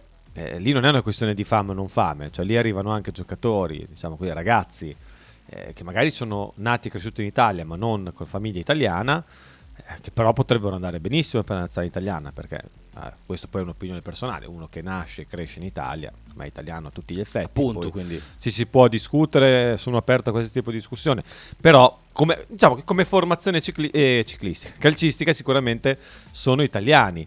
Lì il discorso che faceva Marchino, se l'ho ben interpretato, poi magari sbaglio anche io a interpretare, è che le società vanno a comprare anche per le ultime fasi delle giovanili tanti giocatori dall'estero, e questo è indubbiamente vero. Ma infatti aveva mandato un messaggio Marchino che non abbiamo letto, che cioè abbiamo aperto, ma questo qui del ecco. Il campionato primavera non ha senso, giocano dei ventenni, a quell'età devi giocare senior. Punti. Beh, non sono neanche qui d'accordissimo. Cioè, ci può essere anche un giocatore che a 20 anni ha ancora bisogno di giocare in un campionato giovanile, perché magari ha ancora bisogno di maturare sotto certi aspetti, che poi a 25 diventa pronto per giocare. C'è il giocatore che a 16 anni è già pronto per giocare senior. Secondo me deve essere data a tutti la possibilità di crescere nei tempi, perché magari uno ha un'esperienza di vita diversa. Non tutti devono essere pronti a 20 anni, e ci sa che qualcuno a 20 anni abbia bisogno ancora di giocare anche in un campionato primavera. Sicuramente per come è strutturata adesso, il campionato primavera, quanti giocatori vengono fuori dal campionato primavera? Pochi, non tanti, pochissimi. Poi non è che ne venissero fuori una volta, proprio era quasi diretto il link, ma una volta tra giovanili, cioè insomma chi arrivava a un certo punto al giovanile arrivava più facilmente. Sono cambiati completamente i tempi. Frank trova il 10º. Mi sono già mosso. Porca boia, non ti impegni. Bravo. Frank, dai. Gambero che ce l'ha con te oggi. Sentiamo cosa dice adesso. Uno dei problemi più grandi dei settori giovanili di oggi, ragazzi, è che vanno avanti solo quelli che hanno le base, figli di ex calciatori, figli di ex procuratori, presidenti, figli di qua, figli di là, figli di papà. Ormai il calcio, ma parlo delle squadre di Serie A e forse anche di Serie B, fanno giocare quei ragazzi lì, tralasciando e magari non andando più a cercare il ragazzino del paesotto che magari è bravo e diventa il calciatore. È uno dei problemi, secondo me il problema principale è che c'è poca gente che è capace di far crescere i ragazzi giovani, esatto, che li sa, non abbiamo una base tecnica, esattamente, di maestri. Per me principalmente è quello, che sappiano fare. Poi è anche vero, come diceva Dallo, che magari i nostri ragazzi hanno meno fame rispetto a una volta, però devo dire che gli ultimi governi si stanno muovendo alacremente per cercare di aumentare la fame dei giovani italiani e di tutte le loro famiglie il più possibile. Adesso ancora stiamo bene, ma speriamo che nei prossimi anni questa situazione possa peggiorare. Intanto bravo Frank, se ti sei mosso, scrive Fabio. Raf da Bruxelles. Buongiorno ragazzi, secondo voi questa Italia con un Arnautović davanti potrebbe puntare a vincere qualcosa di importante? Grazie. È un'ipotesi assurda. Dobbiamo rispondere? Dai, su. Dai. E con Zirk Z? Magari. Magari ti piacerebbe molto. Vabbè, niente, dobbiamo completare la griglia. Dai, abbiamo 10 non minuti. La riusciremo a completare oggi. Faremo altre 5 facciamo squadre. Facciamo spizzichi e mozzi. Comunque sul Bologna abbiamo detto stanno tornando poi infortunati. Sì, è recuperato Skorupski, ancora a parte invece Fabian e Salemakers. Salemakers ancora non si sa se ci sarà, esatto. Diciamo che giocare lunedì stavolta è una mezza bazza, perché ti fanno rientrare tutti, stanno tornando, rientrano i nazionali comunque, più tempo. Comunque il Bologna ne ha diversi, tra cui anche alcuni titolari, compreso Remo Freuler, che anche ieri è sceso in campo e ha giocato titolare contro l'Andorra, quindi sì, assolutamente positivo giocare di lunedì in questa situazione. Decisamente sì. Proseguiamo con la nostra griglia. Buongiorno. Vuole un po' di salsiccia alla griglia? Che appena sveglio fa bene. Esatto. Dorme troppo poco sto ragazzo. Allora? Hai dormito 20 ore? Ma comunque si vede che ancora aveva bisogno di recuperare. Siamo partiti dal basso. Frank ha messo Cagliari ultimo, Empoli e Frosinone a seguire. Saranno queste le tre retrocesse per Frank. Monza e Verona. Io invece ho messo Empoli ultimo, Salernitana penultima, Cagliari retrocesso, Frosinone e Udinese, prime due squadre a salvarsi. Chi va avanti per primo? Vai te. Soppa che basta. Mannaggia me che ti ho fatto la domanda. Tanto dopo sta a me. Ma tu hai un pochino più di tempo per pensarci.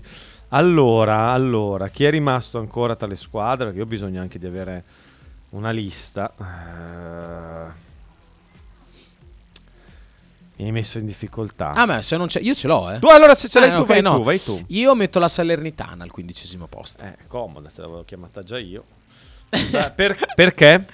Metto la Salernitana perché non ha fatto un gran mercato, perché c'è la situazione di A ancora da sciogliere e spero che si sciolga, perché in un Fanta ho puntato su di lui, non tantissimo, però è il mio terzo slot in un attacco che ho composto. Nell'attacco che ho composto la squadra la vedo indebolita, non mi piace in difesa, anche a centrocampo non hai letto impazzire. Le ultime notizie su di A? Sì, che non è rientrato. C'è un passeggio oggi, non indifferente. Non si è ancora ricucito il rapporto. E non è tornato in città, quindi a Salerno. Te lo volevo dire. No, sì, esatto, hai fatto bene a dirlo. No, lo sapevo, ma hai fatto bene a dirlo. Quindi ecco, questo è un motivo piuttosto importante, anche perché adesso la Salernitana senza Dia, andiamo a vedere con chi gioca. Con Botheim. Come si pronuncia? Che cacchio ne so io. Quello lì. No, ma davanti sono scarsetti forti. C'è anche Giovane Cabral, che è un ex Golden Boy dello Sporting Lisbona. Sì, insomma, non è un grandissimo calciatore. C'è sicuramente Antonio Candreva, che è uno dei giocatori più importanti della squadra.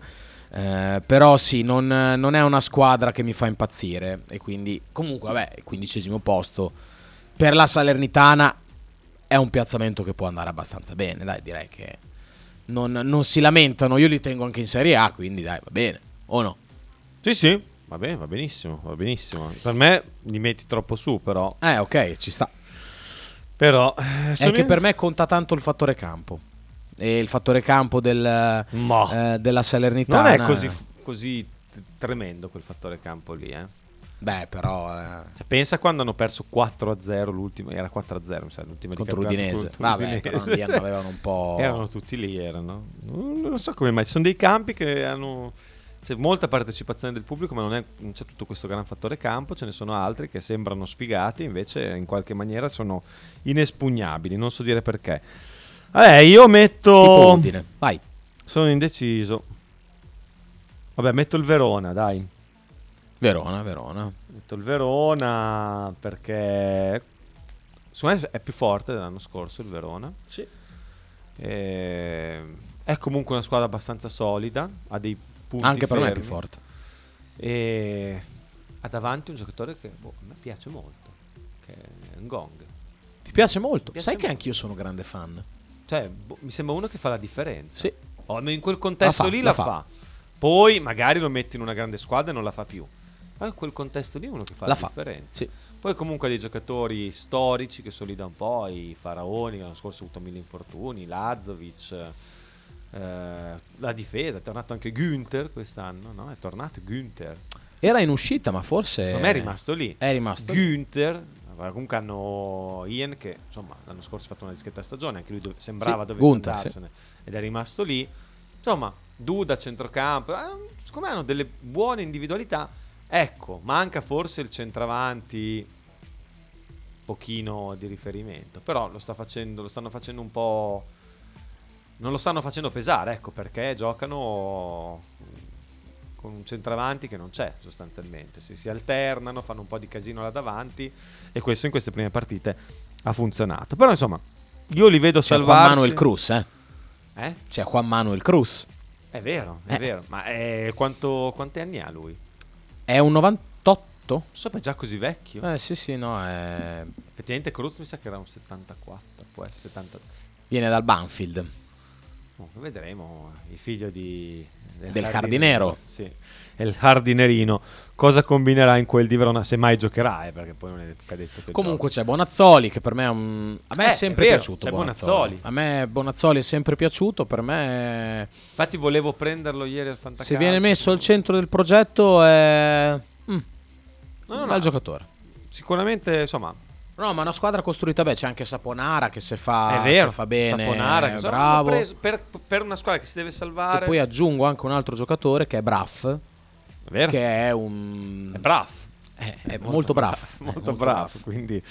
no, secondo me si salvano abbastanza semplicemente. Ero indeciso tra Verona e Lecce, le metto più o meno lì, vicina. Anche il Lecce secondo me ha lavorato bene. Infatti io metto il Lecce al 14° posto. E anch'io lo metto lì. Ero indeciso se mettere il Lecce davanti al Verona. Ho detto il Lecce, se gli funzionano certe cose, cioè davanti è una squadra che senza spendere chissà quanto, non avrà ma chissà quanti gol, però questo Krstović, sì, ho detto pronunciato bene, Krstović, chissà, adesso, per quelle che erano le disponibilità economiche del Lecce, ma si è mosso bene.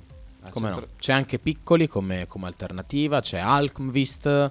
Piccoli non mi piace molto, sinceramente. Però insomma, c'è Sansone che... Strefezza, Almqvist. Ragazzi, Sansone comunque ancora 32 anni, Cioè, ha firmato un biennale.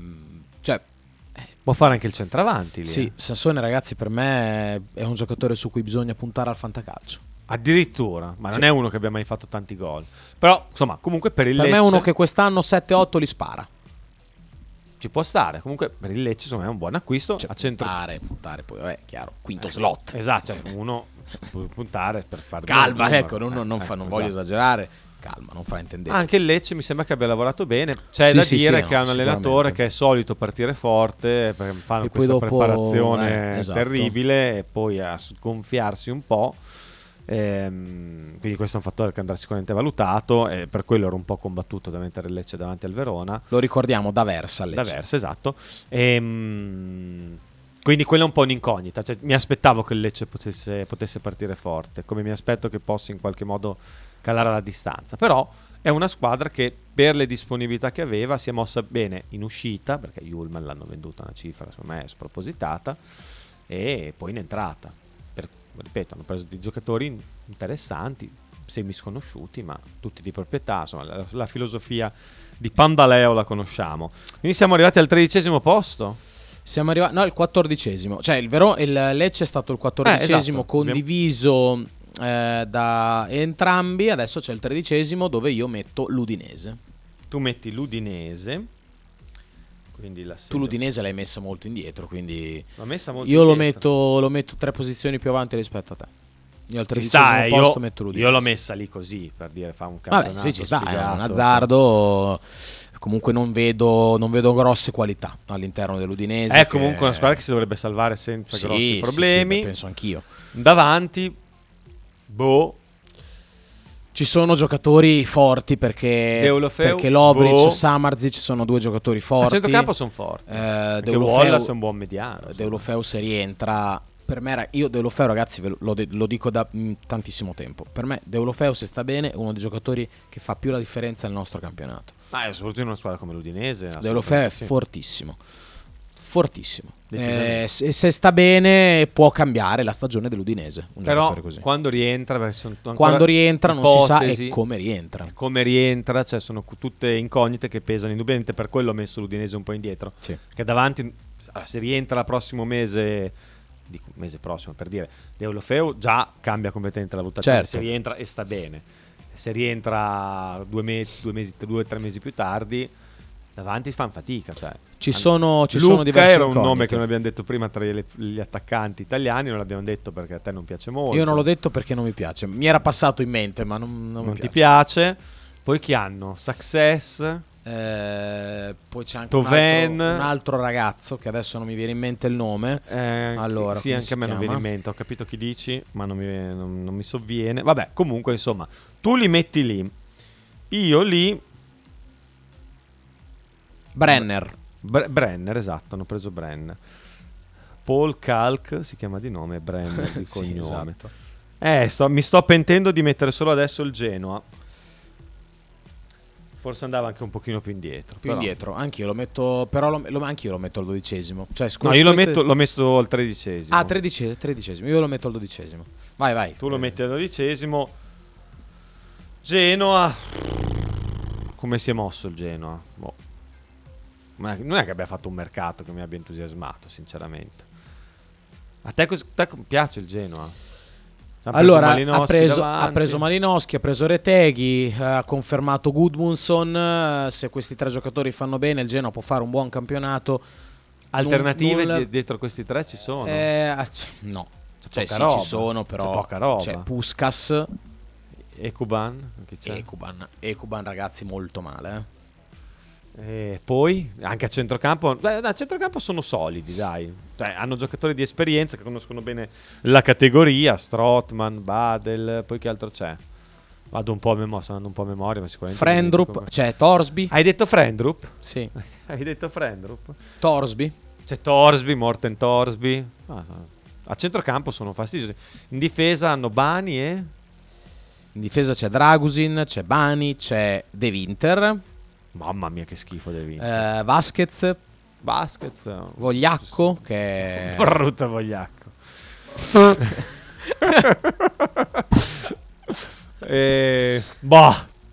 me potrebbero stare anche dietro a qualcun altro. Sì, probabilmente li abbiamo messi un po' troppo in alto. Io li metto al 12° posto. Cambio, dai, posso cambiare? Puoi cambiare, sì. Metto il Genoa al 13° anch'io, dai. Io metto l'Udinese al 12° posto. Se mettere l'Udinese dietro al Genoa ce ne vuole di coraggio, effettivamente. Lo dico anche per me. Potrei metterla davanti al Frosinone, il Genoa. E cosa facciamo, Kita? Che schifo. Va bene, allora per me Genoa al 13° come Marco, e al 12° a questo punto metto l'Udinese. Mi fa veramente schifo il Genoa. Sai che quasi lo metto dietro al Frosinone. Ti retrocedere. No, forse lo metto dietro. Mi ero dimenticato dell'esistenza del Genoa, dico sinceramente. Ci sta. Vai, lo metto. Io lo sposto dietro l'Udinese. quindi al quintultimo posto. Scusatemi, questo non è corretto da parte mia, però me l'ho dimenticato. Mi ero dimenticato il Genoa. Mentre al 12° posto metto, non voglio dimenticarmi nessuno, sono indeciso tra due squadre. Dai, metto il Monza. Va bene. Ero indeciso tra Monza e Sassuolo. Io l'ho messo al 17°. Però Monza, che è la squadra forte, che è proprio la squadra che canna il campionato. L'ho messo. Hanno cambiato molto. Hanno preso dei giocatori anche lì che secondo me tipo Gagliardini può far bene. Sì, ma in realtà come Gagliardini, ragazzi, Gagliardini per me è un giocatore bravo, eh. C'è un giocatore forte. In difesa non mi piacciono molto. C'è Pablo Mari che non è malvagio. Per me non sono. Hanno preso D'Ambrosio in difesa. Caldirola. Non la vedo una gran squadra io, quindi davanti però hanno preso Colombo che per una squadra di quel livello lì è un buon innesto. C'è Caprari che è un giocatore che fa schifo a tutti, però Serie A ci sta sempre. Pessina a centrocampo, dai, è un'istituzione. Sugli esterni hanno Ciurria che è stata una delle rivelazioni dell'anno scorso, hanno preso Kyriakopoulos, Birindelli che potrebbe crescere dopo l'anno scorso. Dai, secondo me ci stanno in quella posizione lì. Noi. Poi magari potrebbero far peggio, non lo so. No, beh, oggettivamente ci stanno. E la mia è un po' un azzardo. Ci sta, come il mio con l'Udinese. Abbiamo una chiamata, pronto? Ciao ragazzi, buongiorno. Ma ciao. Siete seri? Io vi voglio bene. Il Genoa. Cioè, voi state sottovalutando il Genoa? No, fa cagare il Genoa. No, ragazzi. No. Qui apriamo le scommesse. Ma voi state scherzando, vero? No, sono serissimo. No, voi state scherzando. Allora, qui voi avete preso un granchio della mano, altro tre granchio blu invasore. Voi vi state veramente, cioè, il granchio blu di d'oro. Ma secondo te la Roma lotta per lo scudetto? Dai, ma di cosa parliamo, Fabio? La Roma lotterà tranquillamente per lo scudetto, arriva a fare il primo tre, ma tranquillamente. Ma vedrai, Marco, Ricordati che la Roma, a differenza dell'anno scorso, ha preso il giocatore che gli mancava, il bomberone. Ma se si fa male ogni 3 partite, il bomberone si metterà un girone a tornare in forma. Certo, quell'altro che gioca con lui, Dybala, si fa male ogni partita anche lui. Se non si fa male lo tramvano e gli fanno male lui, cioè non lo so. L'anno scorso cosa è mancato alla Roma? Secondo me la Roma ha fatto un gran bell'acquisto che è Ndika in difesa. Sì, quello mi piace, un bel bestione. Ndika, bene, e in più l'anno scorso, ne dicevamo l'altro giorno sui portieri, è una delle squadre che ha preso pochi gol a Roma. Credo che sia quarta o quinta squadra che ha preso meno gol in assoluto. È una squadra scomoda perché fisicamente sono grossi, e non faceva gol. Il problema della Roma è che obiettivamente Abram, che aveva preso Abram al calcio, era disperato, vi ricordate? Lo prendi tu quest'anno, Fabio? Abram? È rotto nel nostro. Poveraccio. Torna a marzo, io se vuoi lo prendo per far cosa? Per andare al bar, cioè di telefoni, qua io ti ho preso al Fanta, offrimi un cappuccino, perché gioca a marzo, è dura, però hanno preso poi Lukaku. Se Lukaku fa i 20 gol che deve fare, comunque, torniamo al Genoa che poi sulla Roma ti richiamerai. Il Genoa, ragazzi, ha un centrocampo della Madonna, là davanti a uno che fa 15 gol sicuri, quindi attenzione al Genoa, e ha un portiere che è uno dei più forti della Serie A. Il Genoa? Assolutamente sì. Che non vuol dire che non prenderà gol, perché c'ha Bani, quindi prende gol sicuro. Non prende gol sicuro c'ha Bani, ma c'ha un portiere della Madonna. Io sinceramente non lo conosco così tanto. Vedrai. Da poter. Però il centrocampo così forte, cioè ho detto è solido come centrocampo, per l'amor di Dio. È solido e gli manca ancora Messias, perché quando torna gioca, non sta a guardare. A posto quindi di attenzione a sottovalutare. Perché ha nominato Ronaldinho Gaucho, Messias è scarso? È un buon giocatore, no, sicuramente giocherà, è un buon giocatore. Però io non vedo questa grande squadra. Dietro li vedo molto ballerini. Ma a centrocampo chi hanno? A centrocampo c'hanno di buono, Malinowski, Gudmundsson e Messias. Malinowski lo considero anche Gudmundsson è attaccante, dai. Malinowski e Gudmundsson sono attaccanti. Io dico centrocampisti, non trequartisti. Anche Messias per me è un attaccante, dai. Sì, cioè hanno Badeli che ha 34 anni, sì. Onesto Badeli, Strootman 33 anni. Ma lascia stare, Palazzo ha giocato fino a una certa età da noi. Palazzo però Strootman ha delle caratteristiche atletiche che sicuramente insomma, io ti dico, sottovalutare così il Genoa schiamo in orecchio. Io ho detto che si salva, ho detto che arriva quintultimo. No, ma infatti si salva secondo me. Io tredicesimo, io tredicesimo. No. Non è sottovalutato. Il Genoa io sono pronto a scommettere, arriva davanti all'Udinese, io scommetto. Può essere facile. Questo può essere. Il Genoa vedrai che arriva lì tra il 10° e il 12° posto. Io lo battevo. Decimo non lo vedo mai il Genoa, sinceramente. 10° 12° posto, poi il campionato lo sai, no? Dopo basta un attimo, un punto in più, Noi siamo arrivati 10° quando abbiamo fatto pochi punti. 44. Esatto, siamo arrivati 13, cioè, quindi attenzione. Cioè, certo, però vedo squadre più forti. Però io credo che il Genoa farà un bellissimo campionato. Ma stiamo a vedere, dai. Vedremo. Poi dopo martedì ne parliamo a Quattrocchi. Se tu trovi il 10° Frank in una facente, muoviti. Ma anche tu. Fabio, ti salutiamo che c'è il tono. Proponi, chiedi anche a te qualcosa in giro. Ciao. Più di così. Ciao, grazie. Grazie Fabio. Ma era Sigio il Fabio vero? PS destro va in doppia cifra. Avrei piacere che destro andasse in doppia cifra, sarebbe molto bello. Allora Marchino Sozza in difesa al Genoa è penoso. Sì. Dov'è che lo... Ah, sì. Poi sì, cioè in difesa sono imbarazzanti. No, Genoa in difesa molto male. Faber dov'è? Poi Gambero. No.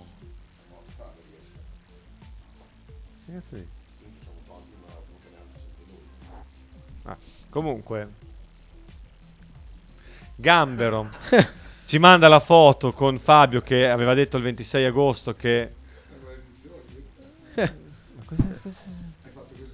no, è per tirarti la penna, sei un cretino. Fabio da Granolo che aveva detto scudetto, guarda quante ne ha, guarda tutte le sentenze. È un malato, peggio del mio amico che si ha fatto un foglio. Tra l'altro quel mignolo, tagliamoci l'unghia. Sì, in effetti. Dai. Fastidioso. Gambero, dai. Già si è saputo in prima squadra negli FC sarebbe uno smacco insopportabile per tanti saputo haters. Sai che mi dicono che è un bravo giocatore. Io non ho saputo nulla. Mi arriva conferma che è un giocatore interessante, molto interessante. Bonazzoli facca scrive Fabio Granolo, il giocatore inutile. Il Bologna arriva davanti alla Roma, scrive Dallo, magari. Dallo segna Gambero.